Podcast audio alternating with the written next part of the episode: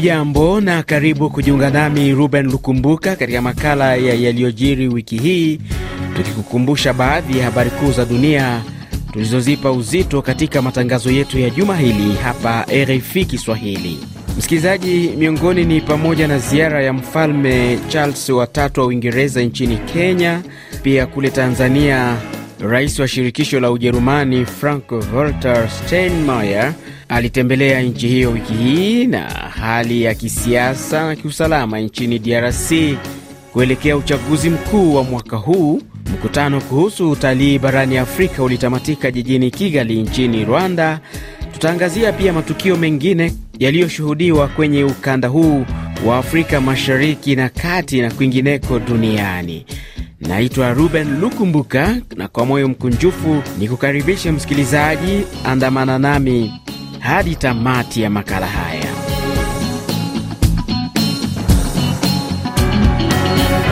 Tuanzie nchini Kenya na ziara ya mfalme Charles watatu wa Uingereza, hii ikiwa ni ziara ya kwanza barani Afrika tangu kutawazwa kwake kama mfalme, na nchi ya kwanza ametembelea ni Kenya, ambapo ziara hiyo iligubikwa na shinikizo kutoka kwa waathiriwa wa vitendo vya ukatili wakati wa ukoloni, ambapo walitaka kiongozi huyo kuomba radhi hadharani. Mwandishi wetu Victor Moturi alikuwa katika ikulu ya Nairobi siku ya kwanza alipolakiwa mfalme kushuhudia ziara hiyo ya kihistoria na katuandalia ripoti ifuatayo. Ujio wa mfalme Charles watatu ambapo ameweka shada la maua kwenye bustani ya Uhuru kabla ya kutembelea maktaba iliyofadhiliwa na Uingereza. Aidha, kukutana na wajasiriamali kutoka sekta tofauti pamoja na mkutano wa wawakilishi wa vijana. Kenya ndiyo nchi ya kwanza mfalme Charles watatu kuzuru nje ya bara Ulaya tangu atawazwe kwa mfalme. Hata hivyo, katika siku yake ya pili ya ziara, mfalme wa Uingereza Charles watatu alisema hakuna sababu inayoweza kuunga mkono mateso walioyapitia Wakenya wakati wa kipindi cha ukoloni kabla ya nchi hiyo kupata uhuru mnamo mwaka wa 1963, kauli aliyoitoa wakati wa dhifa ya taifa iliyoandaliwa kwa heshima yake na Rais William Ruto katika ikulu ya Nairobi. Mfalme Charles watatu alisema Mabaya yaliyotekelezwa hapo mwanzo ni chanzo cha huzuni pamoja na majuto. Kurudi kwangu Kenya ni muhimu, na hivyo kuelewa mabaya yaliyotekelezwa na kukutana na wale pamoja na jamii zilizoathirika. Hili haliwezi badilisha yaliyopita, lakini kwa kuangazia historia kwa uaminifu, tunaweza kuonyesha nguvu ya urafiki wetu uliopo leo. Tukiwa bado nchini Kenya, Rais William Ruto alipuuzilia mbali ukosoaji kutoka kwa baadhi ya Wakenya kuhusu safari zake za nje ya nchi, akisema kuwa yeye ndiye balozi wa maendeleo wa nchi hiyo na ziara zake zinalenga kuwatafutia vijana ajira. Matamshi yake aliyatoa baada yake wiki iliyopita kutangaza kuwa serikali itapunguza bajeti ya safari za nje ya nchi kwa asilimia 50 ili kuhakikisha pesa zinatumika kwa manufaa ya wananchi. Hakuna kazi itapatikana kiholela, kazi itapatikana kwa kupanga. Nilikuwa e, wiki iliyopita pale Saudi, tumekubaliana na wao, wanahitaji watu, wanataka kufanya kazi huko kwao watu elfu mia tatu hamsini. Na wanasema watu wa Kenya ndio wako mbele zaidi kwa bidii, so mjipange. Kuna watu wengine wananipigia makelele, mbona umeenda safari hii, mbona umeenda safari hii. Hiyo ndio kazi yangu ya rais. Mimi ndio chief agent ya Kenya, mimi ndio ambasada ya Kenya ya kupanga vile Kenya itasonga mbele. Sauti yake William Ruto, rais wa Kenya. RFI. Jumanne ya wiki hii rais wa Tanzania Samia Suluhu Hassan alikuwa na mazungumzo na rais wa Jamhuri ya Shirikisho la Ujerumani Frank Walter Steinmeier ambapo walikubaliana masuala kadhaa ya ushirikiano ikiwemo ya kiuchumi, kiusalama, afya na nishati. Kutoka Dar es Salaam, mwandishi wetu Stephen Mumbi alitutumia ripoti ifuatayo. Rais Samia Suluhu Hassan mara baada ya mazungumzo ya faragha, yaani tete a tete na Rais Steinmeier ikulu jijini humo amesema Ujerumani imewasaidia Tanzania katika sekta mbalimbali. usambazaji wa maji safi na salama, lakini masuala ya kilimo, elimu, scholarships pamoja na ulinzi, tunashirikiana vizuri pia na Ujerumani. Mbali na kudumisha ushirikiano uliodumu kwa miaka 60, Rais Samia amesema demokrasia nayo imeimarika maradufu. Masuala ya demokrasia, haki za binadamu, utawala wa sheria na utawala bora, tumezungumza na mwenyewe Mheshimiwa Rais ametupongeza kwamba Tanzania tunaonekana tumetulia. Thamani ya bidhaa zinazouzwa nchini Ujerumani kutoka Tanzania ni dola za Kimarekani milioni 42 huku zinazoingia nchini Tanzania kutoka Ujerumani thamani yake ikiwa ni dola milioni 237.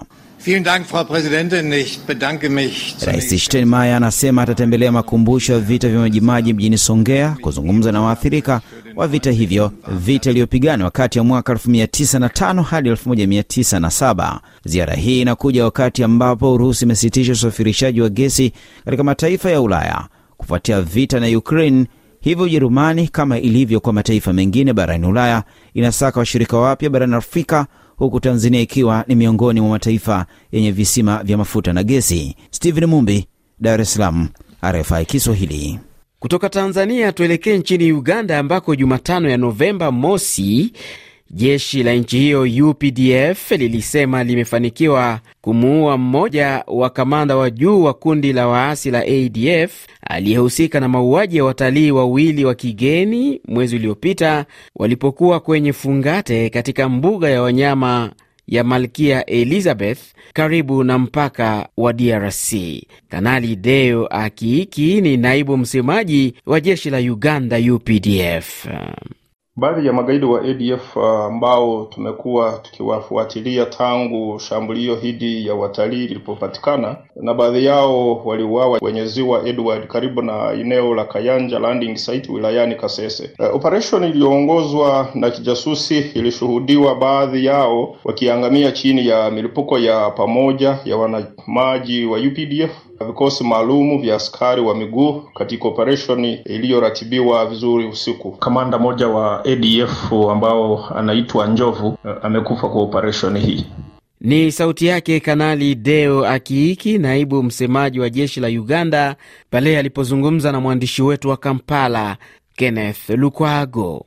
Pia wiki hii rais wa Marekani Joe Biden alisema nchi yake itasitisha ushirikiano wa kibiashara na mataifa kadhaa ya Afrika chini ya makubaliano ya AGOA ikiwemo Uganda, akisema hatua hii inatokana na mataifa hayo kukiuka haki za msingi za binadamu. Hata hivyo, waziri wa mawasiliano wa Uganda Dr Chris bariomusi yeye alisema nchi yake haitatetereka na uamuzi huo, akisisitiza kutolegeza kamba kuhusu maswala ya ushoga. Kinachowaumiza ni uamuzi tuliochukua wa kupitisha sheria dhidi ya ushoga, lakini hatuhisi kusukumwa, kwa sababu ni lazima tulinde maadili yetu wenyewe. Ikiwa nchi za magharibi zinaamini katika kukuza na kufanya ushoga, kwetu sisi hatufanyi hivyo. Hakuna kiasi ya vitisho au kitu kingine kitakachotulazimisha kuacha maadili yetu. Wanasema hakuna heshima kwa haki za binadamu nchini Uganda. Je, wana ukweli? Soko likifungwa, tunaweza kutafuta mengine kama kule Uchina, Ulaya na nchi za Kiarabu. Amerika siyo ulimwengu. Mataifa mengine yatakayoondolewa katika mkataba huo ni pamoja na Gabon, Niger, Uganda na Jamhuri ya Afrika ya Kati. RFI Kampala 93.7 FM. Kule DRC, mahakama ya katiba wiki hii ilimuidhinisha mwanasiasa Moise Katumbi Chapwe kuwa miongoni mwa watu 26 walioonyesha nia ya kuwania urais wakati wa uchaguzi wa mwezi Desemba mwaka huu. Katumbi kupitia kwa wakili wake Herve Diakese alikuwa na kauli hii.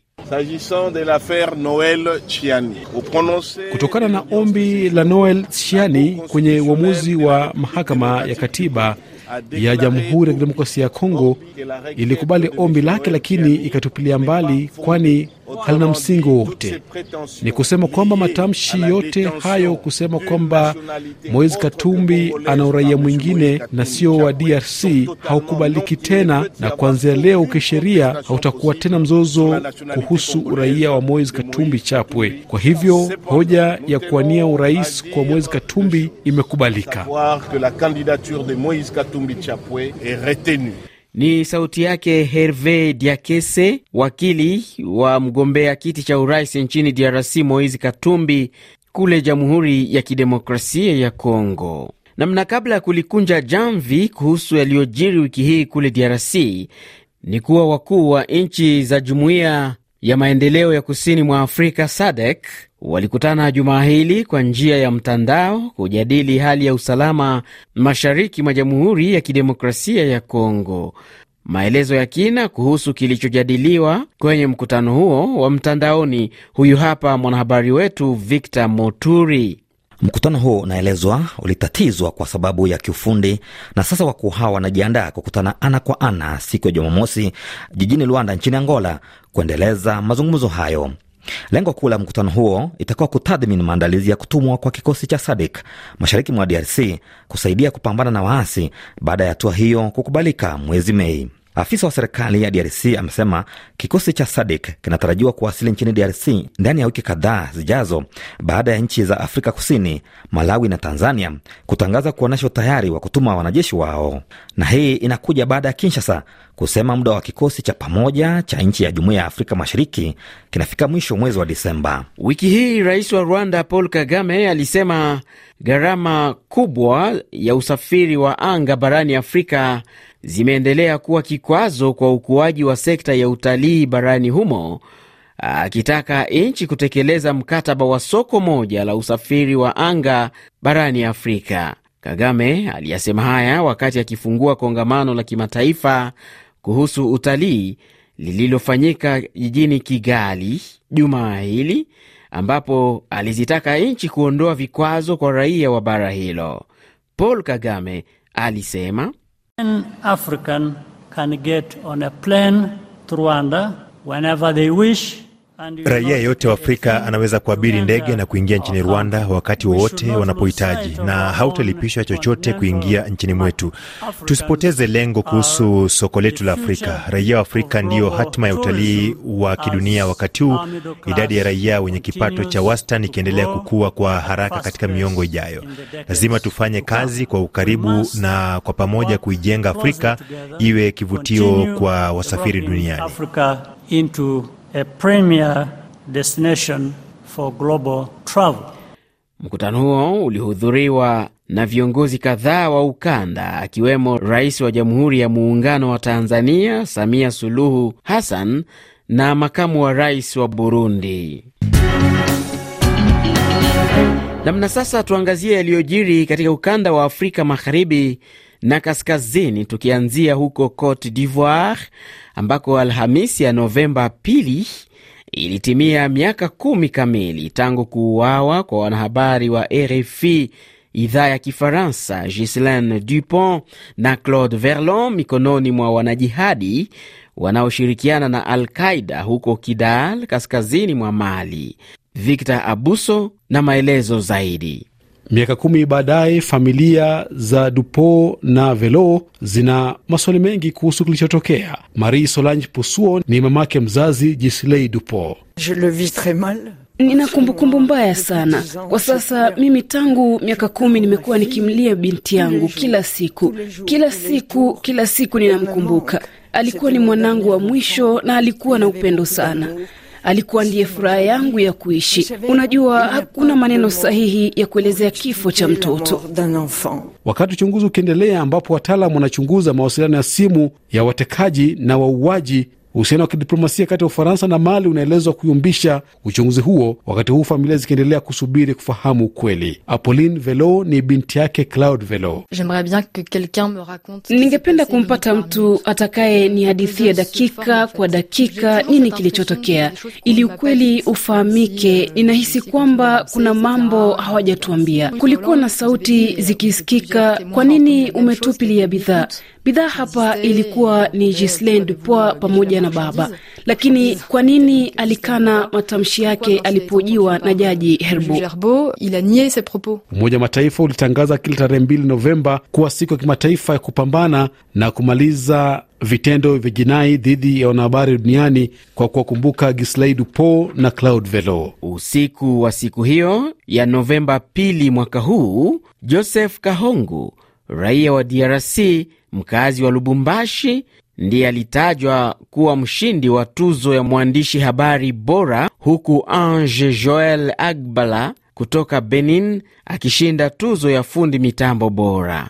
Kahongo alizungumza na fundi wa mitambo wetu Vital Mugisho, ambapo Mugisho na yeye pia ni mshindi wa tuzo Ghislaine Dupont Claude Verlon mwaka wa 2019. Naye pia alihudhuria tuzo hiyo iliyotolewa jijini Abidjan mwaka huu. Joseph Kahongo alikuwa na kauli hii baada ya kupokea tuzo hiyo. Hii bursa uh, Ghislaine Dupont Claude Verlon haina paka bahati na ni responsabilite mkubwa sana kama vile mpasha habari kijana kuendelesha ile uh, mapiganisho ya Ghislaine Dupont na Claude Verlon, kupasha habari watu wote, kujitolea kama vile Ghislaine Dupont na Claude Verlon walifanya.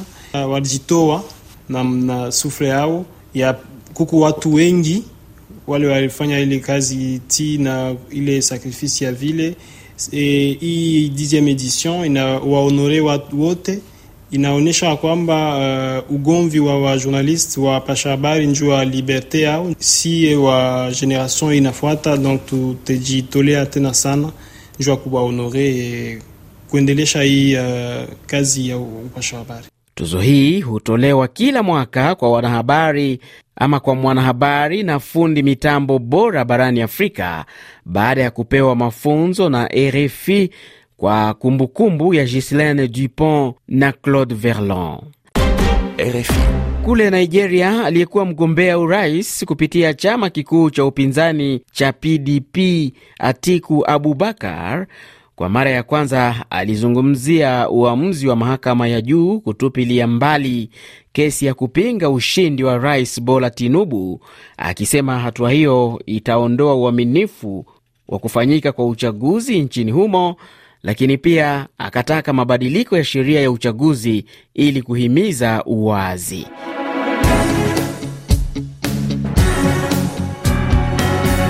Kwengineko duniani, tukianzia huko Israeli, ni kwamba Umoja wa Mataifa Ijumaa ya Novemba tatu ulizindua harambee ya dharura kuchangia kiasi cha dola bilioni moja na laki mbili kwa ajili ya kuwasaidia watu karibu milioni mbili na laki saba wanaohitaji msaada wa kibinadamu kwenye eneo la Gaza na Ukingo wa Magharibi.